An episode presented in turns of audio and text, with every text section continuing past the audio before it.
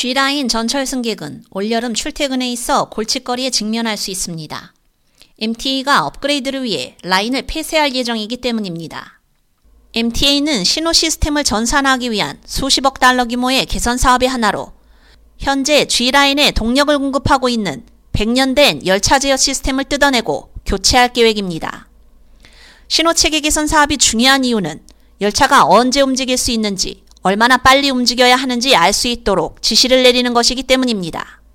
이 시스템은 또한 열차가 사람들을 위험에 빠뜨릴 수 없도록 안전한 거리를 유지하는 데 도움이 됩니다. MTA는 올여름 6주 동안 24시간 폐쇄가 3차례에 걸쳐 이루어진다고 밝혔습니다.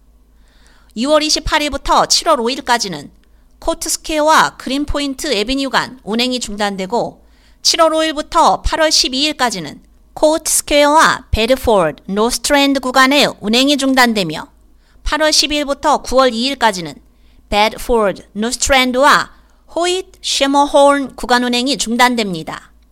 날짜는 최종 확정된 것이 아니기 때문에 바뀔 수 있습니다.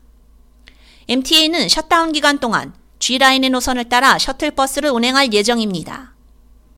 MTA 대변인은 성명을 통해 MTA는 최신 신호를 확장하고 대중교통 시스템 전반에 걸쳐 운행 속도를 줄이는 통신 기반 열차 제어의 출시에 최고 속도로 앞서 있다며 우리는 통신 기반 열차 제어가 가능한 한 서비스 중단을 최소화하면서 효율적으로 전달될 수 있도록 G라인 전역의 지역사회와 지속적으로 협력하기를 기대한다고 밝혔습니다.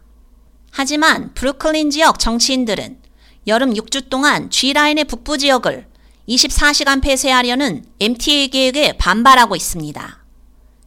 K 라디오 유지연입니다.